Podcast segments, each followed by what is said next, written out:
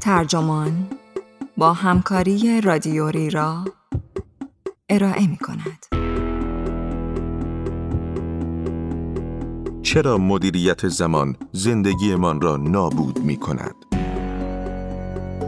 این عنوان یادداشتی است به قلم الیور برکمن که در دسامبر 2016 در گاردین منتشر شده و ترجمان آن را در فروردین 1397 با ترجمه علیرضا شفیعی نسب منتشر کرده است. من مهدی سفری هستم.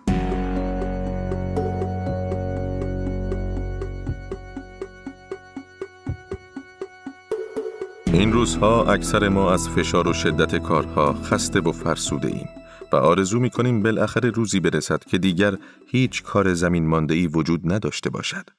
همه چیز سر جایش باشد و بتوانیم لذت زندگی را بچشیم. راز جذابیت تکنیکا و تمرین های مدیریت زمان هم در همین است. آنها به ما وعده رسیدن به همه کارهایمان را می دهند، اما یک چیز را به ما نمی گویند. اینکه کار در نظام سرمایهداری امروز ماهیتا بیپایان است.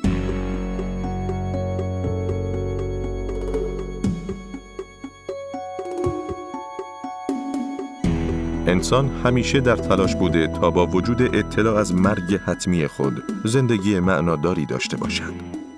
این تلاش در یک روز دوشنبه در تابستان سال 2007 وارد مرحله جدیدی شد. در آن روز کارمندان گوگل دور هم جمع شدند تا به سخنرانی مرلین مان گوش دهند. نویسنده‌ای که خودش را geek می‌دانست. بزرگترین مشکل حرفه‌ای آنها ایمیل بود. این آفت دیجیتال روز به روز ساعت بیشتری از وقت آنها را تحت استعمار خود در می آورد و زمان را برای کارهای مهمتر و زندگی شخصیشان محدودتر می کرد. حالا مان ستاره نوظهور جنبش بهره‌وری شخصی ظاهرا راهکاری برای رفع این مشکل یافته بود. او سیستم خود را inbox صفر می نامید. این سیستم ایده ساده ای داشت. ایمیل اکثر ما را دچار عادات بدی می کند. هر چند دقیقه پیامهایمان را چک می کنیم، آنها را می خوانیم و احساس مبهمی از اضطراب به خاطر آنها به ما دست می دهد. اما کار چندانی نمی کنیم. به همین خاطر این ایمیل ها همچون کپه‌ای که روز به روز استرس زاتر می شود روی هم تلنبار می شوند. توصیه‌ای که آن روز مان در دانشکده سیلیکون ولی گوگل برای مخاطبانش داشت این بود که هر بار که inbox خود را چک می کنند ایمیل ها را به تدریج به سوی صفر ببرند. یعنی واکنش لازم برای هر پیام را مشخص کنند. پاسخ دادن، قرار دادن در فهرست کارهایی که باید انجام داد یا صرفاً بایگانی کردن. این کار را تکرار کنند تا ایمیلی باقی نماند. آن وقت این باکسشان را ببندند و به زندگیشان ادامه دهند. مان بعدها قضیه را این گونه به یاد می آورد. در اصل داشتم می گفتم من دست به ایمیلم خیلی بده و با این کارا میشه کارم رو یکم بهتر کنم. شاید واسه شما هم مفید باشه. اما او بر لایه عمیق از های اجتماعی دست گذاشته بود. صدها هزار نفر سخنرانی او را به صورت آنلاین تماشا کردند و بیشمار پست وبلاگی، کتاب و اپلیکیشن درباره inbox صفر به وجود آمد. این راهکار مثل رژیم غذایی اتکینز برای geek ها بود. یعنی حتی اگر خودتان این کار را نمی کردید، مطمئنا کسی را می شناختید که چنین می کند. پیروان مان پیروزمندانه عکس های inbox های خالیشان را به اشتراک می گذاشتند. این مرد نیویورکی که متوجه پیروان دو آتشه و رو به رشد خود شد، سیستمش را چیزی میان ساینتولوژی و زن نامید. نیویورک پست آن را مزخرف خواند. شاید این همه شور بیش از اندازه به نظر برسد. هرچه باشد inbox صفر فقط مجموعه ای از دستورالعملهای فنی برای رسیدگی به ایمیل ها بود. اما علت آن همه اشتیاق این بود که ایمیل به چیزی بسیار فراتر از یک مشکل فنی تبدیل شده بود. این تکنولوژی به نوعی به یک فهرست بی نهایت از کارها تبدیل شده بود که هر فردی روی کره زمین می توانست به میل خود چیزی به آن اضافه کند. برای کارگران دانش اقتصاد دیجیتال، ایمیل هم یک استعاره و هم یک مکانیسم تحویل برای این احساس بود که تحمل فشار ناشی از تلاش برای انجام تعداد رو به رشدی از کارها، آن هم در زمانی محدود، دارد غیر ممکن می شود. اکثر ما تا کنون این حس فضاینده سردرگمی را تجربه کرده ایم. نه این حس که زندگیمان پر از فعالیت است. این می تواند مایه مسرت باشد بلکه این حس که زمان دارد از کنترلمان خارج می شود. امروزه هم جنبش بهرهوری شخصی که مان آن را راه انداخت، جنبشی که نوید می دهد با توصیه های مدیریت زمان متناسب با عصر گوشی های هوشمند و اینترنت این درد ما را تسکین دهد، بیش از هر زمان دیگر در حال شکوفایی است. امروزه هزاران اپلیکیشن در دسته بهرهوری در اپل استور وجود دارد، از جمله نرم افزارهایی که صداهای محیط کار کافی شاپ را شبیه سازی می کند. آزمایشات روانشناختی نشان داده که این امر کمک می کند افراد بر کارشان تمرکز کنند و نیز برنامه های ویراستار متنی که اگر با سرعت کافی تایپ نکنید کلماتی را که نوشته اید پاک می کند. تکاپو برای افزایش بهرهوری شخصی و داشتن بیشترین استفاده از زمان محدود یکی از درون مایه های برجسته روزگار ماست. چارلز دوهیگ روزنامه نگار نیویورک تایمز دو کتاب در این رابطه نوشته است که جمعاً بیش از 60 هفته در لیست پرفروش های آمریکا بودند و عنوان ناممکن کتاب دیگری به نام هفته ای با چهار ساعت کار نیز بنا به گزارشات یک میلیون و پنجاه هزار خواننده را در سراسر دنیا جذب خود کرده است. وبلاگ هایی وجود دارد که نکاتی درباره گذاشتن قرارهای پربازده و نتیجه بالقوه قرارهای پربازده یعنی بچهداری پربازده را ارائه می دهند. تابلوهایی در هتل‌های آمریکایی وجود دارد که آرزوی اقامتی پربازده را برای مهمانان خود دارند. معمولترین استارتاپ های سیلیکون ولی در سالهای اخیر آنهایی بوده که نوید می‌دهد با حذف بعضی استکاکات آزارنده زندگی روزمره کارهایی نظیر خرید، لباس شستن یا حتی غذا خوردن با ارائه جایگزین غذایی سویلند زمان و ظرفیت های ذهنی را آزاد کند. هدف این کار هم غالبا داشتن زمان برای انجام کارهای بیشتر است. اما واقعیت اینجاست که تکنیک های طراحی شده برای افزایش بهرهوری شخصی ظاهرا نه تنها نگرانی های مد نظر را تسکین نمی دهند که آنها را شدیدتر هم می کنند. هرچه بهتر زمان را مدیریت کنید، حس می کنید زمان کمتری دارید. حتی زمانی که افراد با موفقیت inbox صفر را اجرا کردند، این کار آرامش و آسودگی به همراه نیاورد. برداشت برخی افراد این بود که هر ایمیل نیازمند یک پاسخ است و این مسئله آنها را بیشتر به inbox هایشان مقید کرد. مان می‌گوید این من رو دیوونه می‌کنه. برخی هم نگران این بودند که ممکن است پیام هایی بیاید و inbox دست نخوردهشان را به هم بریزد و به همین خاطر با تکرر بیشتری آن را چک می کردند. تجربه ناامید کننده خودم با inbox صفر این بود که بهرهوری بالا در پردازش ایمیل ها باعث می شد ایمیل های بیشتری به دستم برسد. هرچه باشد معمولا پاسخ دادن به یک پیام پاسخ دیگری را به آن پاسخ به همراه دارد و الی آخر. برعکس ایمیل زنندگان بیدقت خیلی اوقات متوجه می شوند که فراموش کردن پاسخ دارای مزایایی هم هست. افراد معمولا برای مشکلاتی که برای حلشان به شما زحمت می دهند راه های دیگری می آبند یا بحران پیشرویی که به خاطرش ایمیل می دهند هرگز رخ نمی دهد. جذابیت مفهوم مدیریت زمان در این خیال است که یک روز بالاخره همه چیز تحت کنترل در خواهد آمد.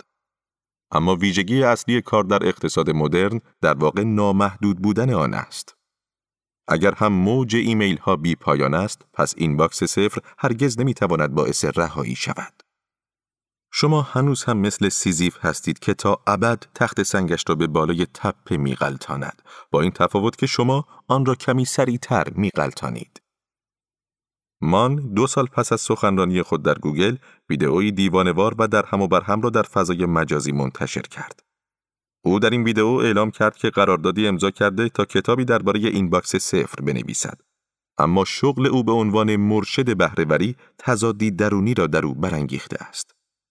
او چند ماه پیش به من گفت کم کم داشتم پول خوبی از سخنرانی و مشاوره دادن در می آوردم. اما حس خیلی بدی هم داشتم. این موضوع بهرهوری بدترین نوع تعلل و به فردا انداختن کارها رو به وجود میاره.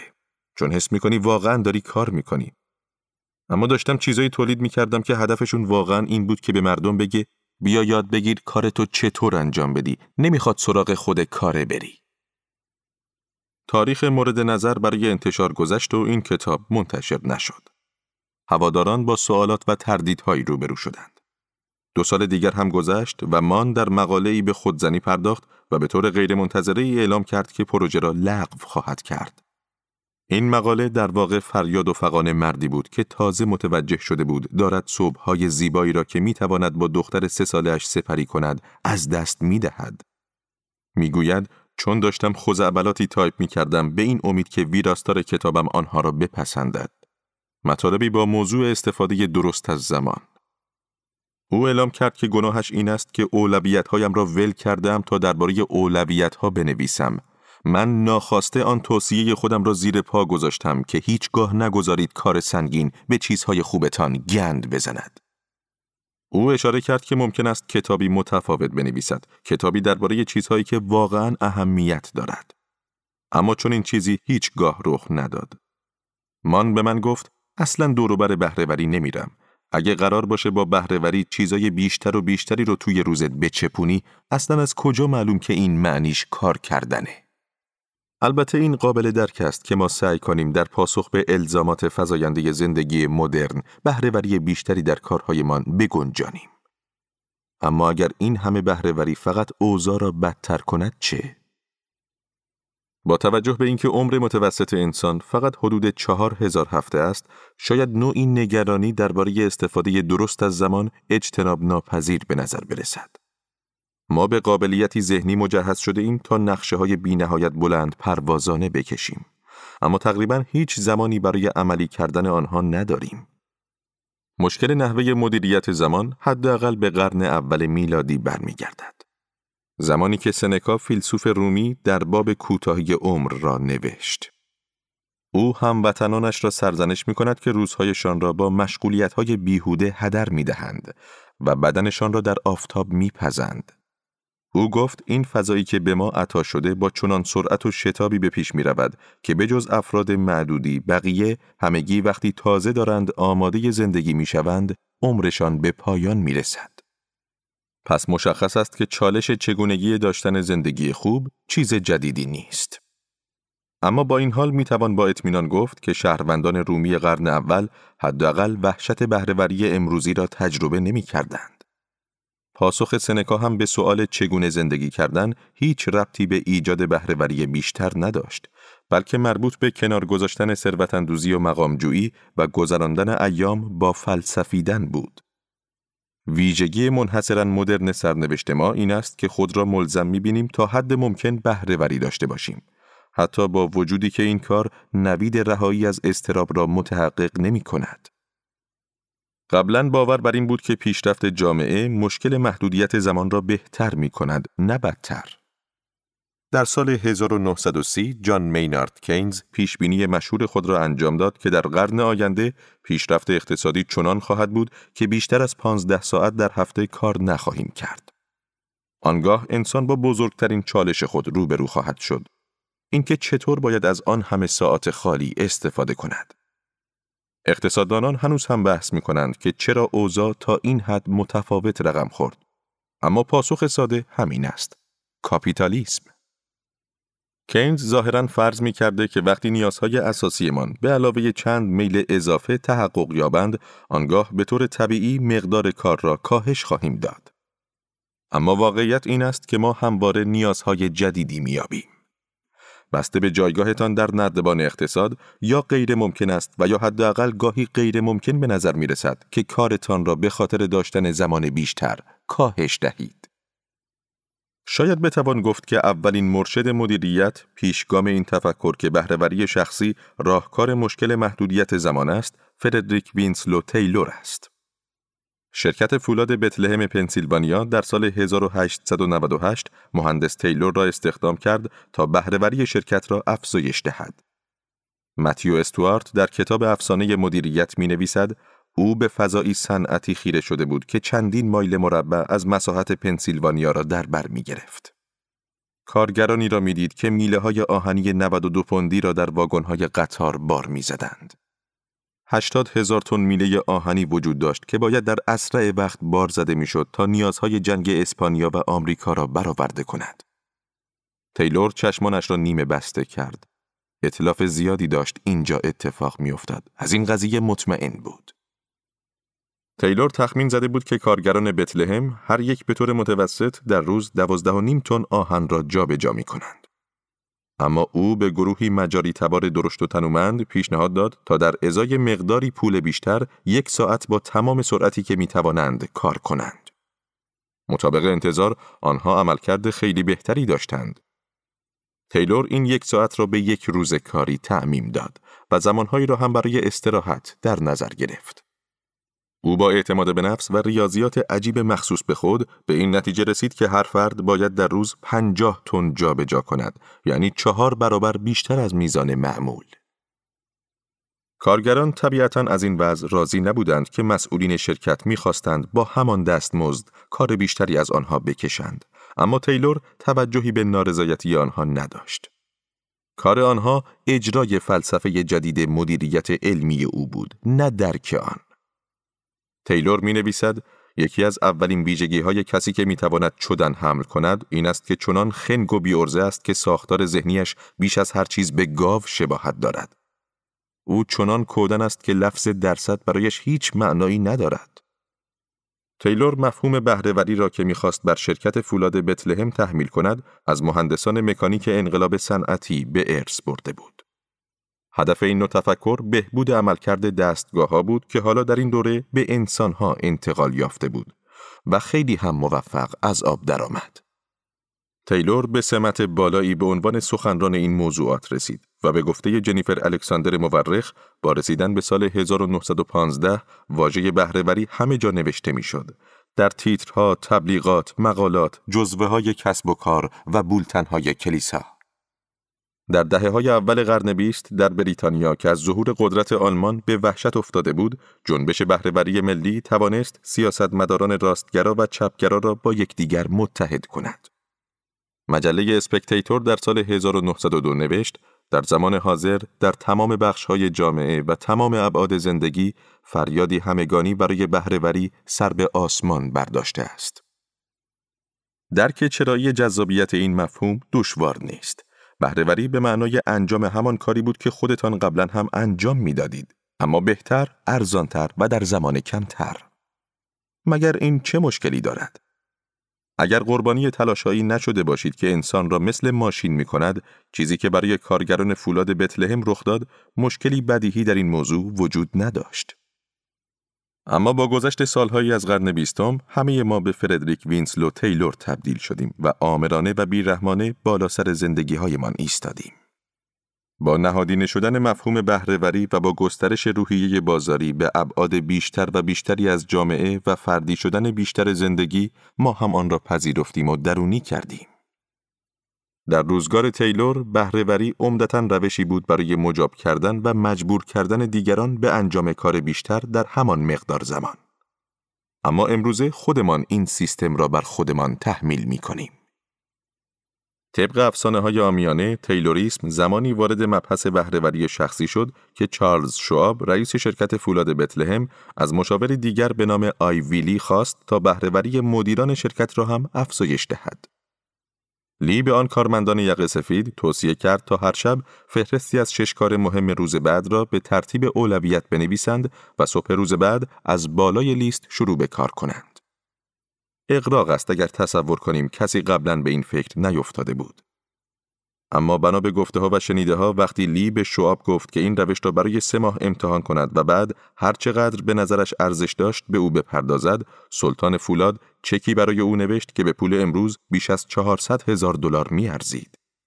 و این گونه بود که صنعت مدیریت زمان روی قلتک افتاد. مرشدان دیگر هم همین راه را دنبال کردند. آنها کتاب هایی نوشتند و در آنها تکنیک کلی لی را به گونه اصلاح کردند که تنظیم اهداف بلند مدت و ارزش های معنوی را نیز در بر بگیرد. از کتاب هایی که مربوط به تنظیم اهداف بلند مدت است، می توان به چگونه زمان و زندگیتان را تحت کنترل درآورید در سال 1973 اشاره نمود که ادعا می کرد هم شرکت آی بی ام و هم گلوریا استاینم را مشاوره داده و الهام بخش بیل کلینتون جوان شده. از کتاب هایی هم که ارزش های معنوی را مد نظر قرار می دهند، می توان هفت عادت افراد شدیداً پربازده را ذکر نمود که استیون کاویک آن را در سال 1989 منتشر کرد. مدیریت زمان نوید حس کنترل را در دنیای وانفسایی می‌داد که در آن افراد که دیگر چندان تحت حمایت پیوندهای دینی و اجتماعی نبودند فاقد آن حس بودند. در عصر شغلهای بی ثبات همواره مجبوریم فایده خود را با فعالیت سراسیمه و شتاب زده به اثبات برسانیم و مدیریت زمان می تواند امتیازی ارزشمند برای ما باشد. اگر جزء جمعیت رو به رشد مشاغل آزاد هستید، مثلا فریلنسر یا کارگر اقتصاد اصطلاحاً gig هستید، افزایش بهرهوری شخصی شاید برای بقایتان ضروری باشد. تنها کسی که از وقت هدر دادن شما که تیلور آن را نوعی دزدی می‌دانست ضرر اقتصادی می کند خود شما هستید. ملیسا گرگ به زودی کتابی درباره تاریخ این حوزه منتشر می کند که ضد بازدهی نام دارد. او در این کتاب می نویسد مدیریت زمان بیش از هر چیز این نوید را می دهد که داشتن یک زندگی معنادار هنوز هم در این محیط سود محور امکان پذیر است. پیامبران مدیریت زمان همگی القا می کردند که با تکنیک های درست می توان زندگی پربار داشت و در عین حال الزامات روبرشت کارفرما را برآورده نمود. گرگ به من می گفت هر بار که یک رکود اقتصادی پیش می آید، این نوید با قدرت هرچه بیشتر دوباره مطرح می شود. به خصوص در مشاغل پردرآمد، مدیریت زمان از امکان حصول چیزی بسیار مطلوب تر حکایت دارد. آرامش ذهنی واقعی دیوید آلن نمونه یک مرشد امروزی بهرهوری در کتاب پرفروش خود به نام به انجام رساندن کارها در 2001 می نویسد امکان این وجود دارد که فردی بی نهایت کار برای انجام داشته باشد و با این حال ذهنی آرام حس مثبتی از کنترل و عملکردی پربازده داشته باشد. شما می توانید چیزی را تجربه کنید که رزمیکاران آن را ذهن شبیه به آب و ورزشکاران حرفه‌ای آن را رفتن توی منطقه می نامند. به گفته گرگ نکته قابل توجه این است که بهرهوری شخصی بار تلفیق این الزامات مختلف را به طور برابر روی شانه های ما افراد تقسیم می کند. مرشدان مدیریت زمان لحظه ای درنگ نمی کنند تا بپرسند آیا صرفاً شناور ماندن در اقتصاد مدرن از جمله حفظ یک شغل، پرداخت قسط ها، پدر یا مادر خوبی بودن واقعا ارزش این را دارد که ما را ملزم کند خودمان را به طور غیر انسانی پر بازده کنیم؟ در ضمن با نگاهی دقیق تر می حتی نویدهای ساده تر مدیریت زمان هم آن چیزی نبود که به نظر می رسید. واقعیت خام بهرهوری مشهور تیلور این است که این روش چندان موفق نبود. شرکت فولاد بتلهم او را در سال 1901 اخراج کرد چون پول زیادی به او داده بود و تأثیری قابل توجه را در سود خود مشاهده نکرده بود. یکی از پیامدهای مداوم نقشه های او این بود که در ابتدا بسیار نوید بخش به نظر می رسیدند. اما کارگران خیلی زود خسته می شدند و نمی توانستند در بلند مدت عملکرد باثباتی داشته باشند. در ضمن کسانی که سعی می کنند توصیه مرشدان بهرهوری شخصی را دنبال کنند همواره به این تجربه می رسند. من خودم سالها تجربه دارم که ذهن آب مانند به هیچ وجه ضامن نتایج دلخواه نیست. خود کار هم به نوعی مثل inbox صفر است. هرچه در راست و ریس کردن کارهایتان پر بازدهتر باشید، کارهای جدید سریعتر به وجود می آید. کار بست میابد تا زمان موجود را پر کند. این را نورسکوت پارکینسون در سال 1955 دریافت، زمانی که قانون پارکینسون را ابدا کرد. مسئله خداگاهی را نیز باید مورد توجه قرار داد. در اکثر موارد اولین توصیه کارشناسان مدیریت زمان این است که فهرستی دقیق از استفاده تان از زمان تهیه کنید. اما این کار فقط توجه شما را به سوی تیک تیک ساعت و مرگ ثانیه ها جلب می کند. در ضمن هرچه بیشتر بر روی اهداف بلند متمرکز شوید، بیشتر در زندگیتان احساس مبهمی از اندوه دارید که هنوز به اهدافتان دست نیافته اید. اگر هم حتی به یکی از این اهداف برسید، حس رضایت بسیار کوتاه است و آنگاه وقتش رسیده تا هدف بلند مدت دیگری تعیین کنید. آنچه راه حل پنداشته می شود فقط مشکل را بدتر می کند. ما به ازایی تاریخی برای این مطلب وجود دارد. عین همین اتفاقات در اواخر قرن 19 هم افتاد. زمانی که گسترش وسایل صرفه‌جویی در کار، زندگی کدبانوها و خدمتکاران خانگی را در اروپا و آمریکای شمالی متحول کرد. با این تکنولوژی ها آنها دیگر مجبور نبودند برای لباس شستن یک روز تمام کمرشان را روی چلانگر خم کنند. جاروبرقی هم فرشها را در چند دقیقه تمیز می کرد. اما روسکاون در کتاب کار بیشتر برای مادر در سال 1983 می نویسد که نتیجه این تکنولوژی ها در بخش اعظم قرن بیستم باعث نشد تا افراد مسئول انجام کارهای خانه زمان آزاد بیشتری داشته باشند. بلکه با افزایش بهرهوری کارهای خانگی، استانداردهای تمیزی و نظم خانگی که جامعه انتظار داشت هم افزایش پیدا کرد. حالا که می‌شد فرشهای اتاق نشیمن را کاملا تمیز نگه داشت، پس باید همیشه تمیز می بودند. حالا که دیگر لزومی نداشت لباس ها کثیف باشند، کثیف بودن لباس بیش از پیش به تابو تبدیل شد. امروزه می توانید ایمیل های کاری را نیمه شب در تخت خواب پاسخ دهید. پس آیا این پیام که ساعت پنج و سی دقیقه عصر به دستتان می رسد واقعا باید تا آن دم صبح منتظر پاسخ بماند؟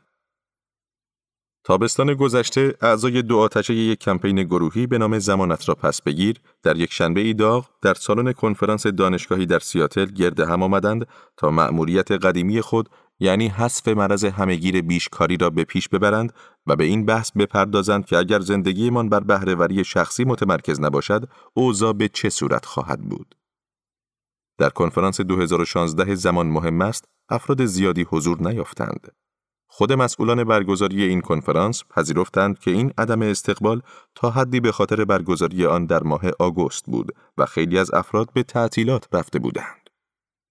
سازمانی هم که بیش از همه حامی آرامش و خوشی بود، حق اعتراضی به این قضیه نداشت. اما دلیل دیگر این بود که این روزها اگر کسی به خصوص در آمریکا حتی فروتنانه هم مخالفتی با بهرهوری کند، این موضع او براندازانه به شمار می آید.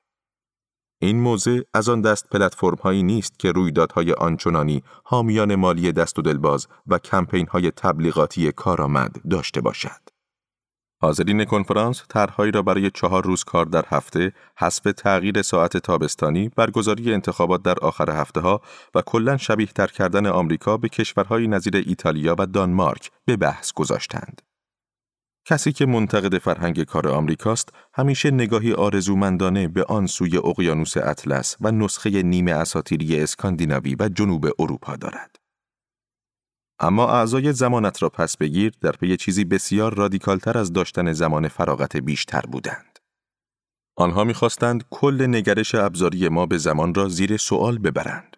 یعنی این نگرش که انجام کارهای بیشتر باید کانون تلاشهایمان باشد. جان دگراف فیلمساز هفتاد ساله و نچندان آرام آمریکایی که نیروی محرکه این تشکیلات است می‌گوید همواره از مردم میشنویم که می‌گویند زمان فراغت بیشتر شاید برای اقتصاد خوب باشد. اما اصلا چرا باید زندگی را در چارچوب اقتصاد توجیه کنیم؟ این کار بیمعناست.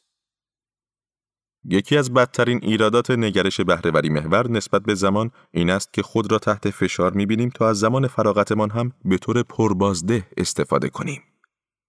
بنا به این نگرش لذت بردن از خود فراغت، لذتی که شاید فکر می کردید هدف فراغت است، یک جورهایی کافی نیست. در همین موقعیت است که مثلا باید به جاهای ناآشنا سفر کنیم، نه به خاطر خود تجربه سفر، بلکه به خاطر گسترش انبار ذهنی تجربیات یا صفحه اینستاگرام من. پیاده روی می کنیم یا می دویم تا سلامتمان را افزایش دهیم نه اینکه از این کار لذت ببریم. کارهای بچه داری را صرفاً با امید تحویل بزرگسالانی موفق به آینده اجتماع انجام می دهیم. والتر کر منتقد آمریکایی در کتاب افول لذت در 1962 از این تغییر در تجربه ما از زمان می نویسد همه ما مجاب می شویم برای سود کتاب بخوانیم، برای قرارداد بستن مهمانی برویم، برای پیدا کردن روابط نهار بخوریم و آخر هفته ها منزل بمانیم تا خانه را بازسازی کنیم. حتی استراحت و تفریح را هم در فرهنگ متمرکز بر بهرهوری می‌توان از این جهت ارزشمند دانست که در خدمت هدف دیگری هستند.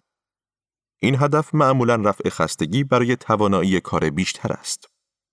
تعدادی از مهمانان کنفرانس به آریانا هافینگتون اشاره کردند که جانانه تلاش می کند مردم را تشویق به بیشتر خوابیدن نماید. ظاهرا از نظر او هدف اصلی استراحت داشتن عملکرد بهتر در اداره است. اگر این همه افزایش بهرهوری هیچ یک از نتایج مطلوب مورد انتظار را به وجود نیاورد، آنگاه چاره چیست؟ در زمانت را پس بگیر، اتفاق نظر بر این بود که تغییر در سبک زندگی شخصی کفایت نمی کند. اصلاحات باید از سیاست های مربوط به تعطیلات، مرخصی زایمان و اضافه کاری آغاز شود.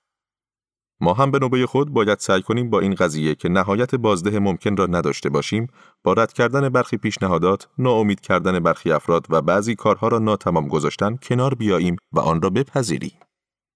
بسیاری از کارهای ناخوشایند برای بقا ضروری هستند، اما بسیاری هم نیستند. در واقع فقط این فکر به ما القا شده است که آن دست کارها هم ضروری هستند. کسب پول بیشتر، دستیابی به اهداف بیشتر، تحقق پتانسیلمان در تمام ابعاد یا پر کردن برنامه روزانه هیچ یک اجباری نیستند. رابرت لوین روانشناس اجتماعی اهل کالیفرنیا در لحظه ای آرام در سیاتل جمله ای از ادوارد ابی حامی محیط زیست نقل کرد. رشد فقط برای رشد ایدئولوژی سلول های سرطانی است. گرچه روحیه بازدهی و بهرهوری ممکن است رشد اقتصادی را بالاتر از خوشبختی انسانها قرار دهد، اما این را نیز باید در نظر داشت که فشار و دستپاچگی که از این نگرش حاصل می شود برای کسب و کار هم چندان خوب نیست. از غذا این درسی است که تجارت علاقه به یاد گرفتن آن ندارد. تام دمارکو با لحنی شوخ طبعانه به من می‌گوید پس از سالها مشاوره با مایکروسافت ناگهان به عنصری نامطلوب تبدیل شدم. دمارکو در دنیای مهندسی نرم افزار یک استوره است. او کار خود را در آزمایشگاه تلفن بل، زادگاه لیزر و ترانزیستور آغاز کرد و بعدها در مدیریت پروژه های نرم افزاری خبره شد. این رشته معروف است به هزینه های سرسام آور، ضرب های تحقق نیافته و تقابل طرز فکرهای متضاد. اما دمارکو در دهه 1980 مرتکب ارتداد شد. او شروع به این استدلال کرد که افزایش فشار زمانی بر کارمندان اصلا راه خوبی برای پیشبرد چنین پروژه هایی نیست. او دریافته بود که آنچه نیاز داریم افزایش تمرکز بر استفاده پربازده از زمان نیست، بلکه برعکس سستی بیشتر است. دمارکو می‌گوید بهترین شرکت هایی که طی سالیان از آنها بازدید کردم هیچگاه کارها را خیلی شتاب زده انجام نمی‌دادند. شاید گهگاهی به عنوان یک اثر جانبی سرگرم کننده فشار می آورند. اما این به هیچ وجه چیزی ثابت و همیشگی نبود. خلاقیت رایگان به دست نمی آید. به افرادی نیاز دارید که بتوانند راحت بنشینند، پایشان را بالا بیاندازند و فکر کنند. کار یدی را می توان با افزایش فشار زمانی بر کارگران حداقل تا حدی تسریع کرد. اما اگر افراد حس کنند سلاح بالای سرشان گرفته شده، قرار نیست که ایده های خوب با سرعت بیشتر به وجود آیند. در واقع این کار اگر هم حتی تأثیری داشته باشد، باعث خشک شدن چنین ایده هایی می شود. بخشی از مشکل این است که فکر کردن درباره زمان باعث می شود دائما به ساعت نگاه کنیم. پژوهش ها همواره نشان داده که این عمل کیفیت کار را از بین می برد. به عنوان مثال در پژوهشی در سال 2008 پژوهشگران آمریکایی از افراد خواستند تا آزمون قمار آیووا را انجام دهند. این تست معتبر تصمیم گیری مستلزم انتخاب پاسورهایی برای بردن مقداری پول است. به همه شرکت کنندگان زمانی برابر برای انجام این کار دادند. اما به بعضی گفتند که این زمان احتمالاً کافی خواهد بود و به برخی دیگر در مورد کم بودن زمان هشدار دادند. برخلاف تفکری که علل خصوص در میان روزنامه نگاران پرطرفدار است یعنی این باور که فشار ضرب ها افراد را مجبور به تولید کار با کیفیت می کند گروه دوم عملکرد بسیار ضعیفتری داشتند آگاه بودن نسبت به محدودیت زمان احساس استراب را برمیانگیزد و مانع عملکرد مناسب می شود. اما خطرات بدتری هم وجود دارد. دمارکو خاطر نشان می کند که هر گونه افزایش بازده در یک سازمان یا زندگی فردی مستلزم نوعی بدبستان است. از دست زمانهای بی استفاده راحت می شوید اما مزایای آن زمان اضافه را هم از دست می دهید. مراجعه به پزشک خانوادگی نمونه ای بارز از این امر است. آنها هرچه به طور پربازدهتری زمانشان را مدیریت کنند، برنامه کاریشان پرتر خواهد بود و احتمال اینکه مجبور شوید در سالن انتظار بمانید تا کار بیمار قبلی تمام شود افزایش می‌یابد. اصلا صف به همین صورت است. هزینه بازدهی دیگری را شما متحمل می شوید. برعکس در دپارتمان تصادفات و اورژانس کم بازده بودن به این شکل مسئله مرگ و زندگی است. اگر تمرکزشان کاملا بر این باشد که تا حد ممکن استفاده پربازده از زمان پرسنل داشته باشند، آنگاه دپارتمان آنقدر شلوغ خواهد بود که نخواهد توانست مراجعات غیرمنتظره را پذیرش کند. در حالی که هدف وجود این بخش همین است. هر گونه فعالیت کاهش هزینه سازمانی که متمرکز بر بیشین سازی بازدهی کارمندان است نیز به همین مشکل گرفتار است. هرچه ساعات بیشتری از کارمندان پر بهره گرفته شود، کمتر خواهند توانست در کسری از ثانیه به تقاضاهای جدید و حیاتی پاسخ دهند. یعنی برای این نوع پاسخگویی باید زمان فراغتی در سیستم تعبیه شود. دمارکو می نویسد سازمانی که می تواند شتاب بگیرد اما نمی تواند تغییر جهت دهد مانند خودرویی است که سرعتش زیاد می شود اما نمی تواند بپیچد. در کوتاه مدت در هر جهتی که می رود پیشرفت خوبی می کند. اما در بلند مدت تصادفی جاده ای را شاهد خواهیم بود. او معمولا از مثال پازل های عددی استفاده می کند. در این پازل ها هشت قطعه عدددار را در پازلی نه قسمتی جابجا می کنید تا تمام اعداد به ترتیب قرار گیرند. برای استفاده پربازده از فضای خالی همیشه می توانید قطعه نهم را هم در مربع خالی قرار دهید. مسئله این است که دیگر قادر نخواهید بود پازل را حل کنید.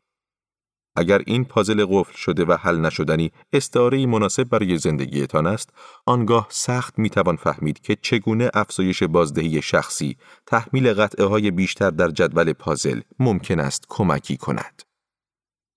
در دل این میل مضطربانه برای مدیریت بهتر زمان، میلی که نیروی محرکه فردریک وینسلو تیلور، مرلین مان، من و شاید خود شما بوده است، به راحتی می‌توان یک انگیزه آشنا را تشخیص داد. ترس از مرگ به قول تامس نیگل فیلسوف آمریکایی در هر مقیاس زمانی معنادار بجز عمر انسان مثلا عمر سیاره زمین یا کیهان ما در هر لحظه ممکن است بمیریم. تعجبی ندارد که تا این حد درگیر مسئله استفاده بهتر از ایام عمرمان هستیم. اگر می توانستیم این مسئله را حل کنیم می توانستیم از احساسی که سنکا از آن سخن می‌گوید دوری کنیم. این احساس که وقتی داریم آماده زندگی می شویم عمرمان به پایان می رسد.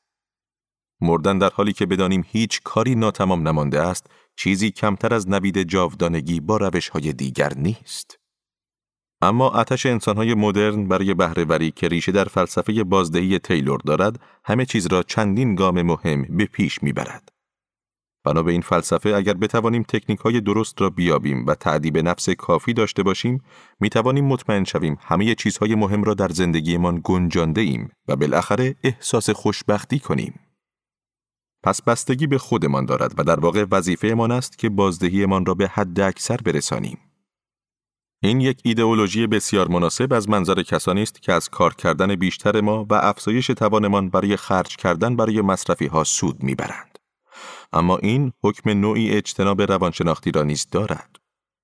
هرچه بیشتر بتوانید خودتان را متقاعد کنید که هیچگاه نیاز به گرفتن تصمیمات سخت ندارید چون وقت کافی برای همه کاری خواهد بود کمتر خود را ملزم به پرسیدن این سوال می کنید که آیا زندگی انتخابیتان زندگی درستی است؟ بهرهوری شخصی در ظاهر پادزهری برای مشغولیت است اما بهتر است آن را به عنوان نوع دیگری از مشغولیت درک کنیم.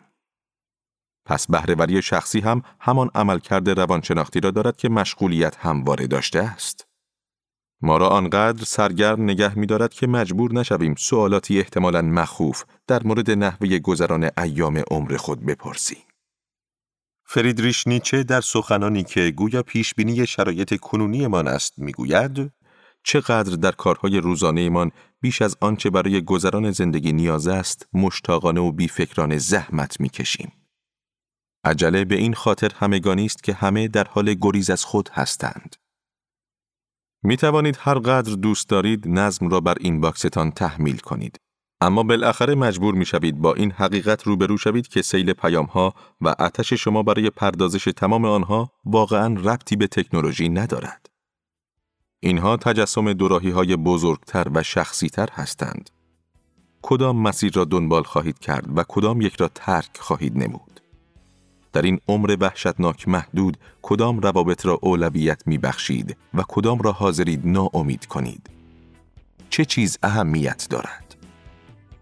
برای مرلینمان رویارویی آگاهانه با این سوالات منجر به این کشف شد که افراد همیشه بیش از آن که برای او ممکن باشد نسبت به زمان او ادعا دارند که اکثرا هم ادعاهای برحقی است و اینکه حتی بهترین و پربازدهترین سیستم مدیریت ایمیل هایی که برای او میفرستادند هیچگاه این مشکل را حل نمی کرد.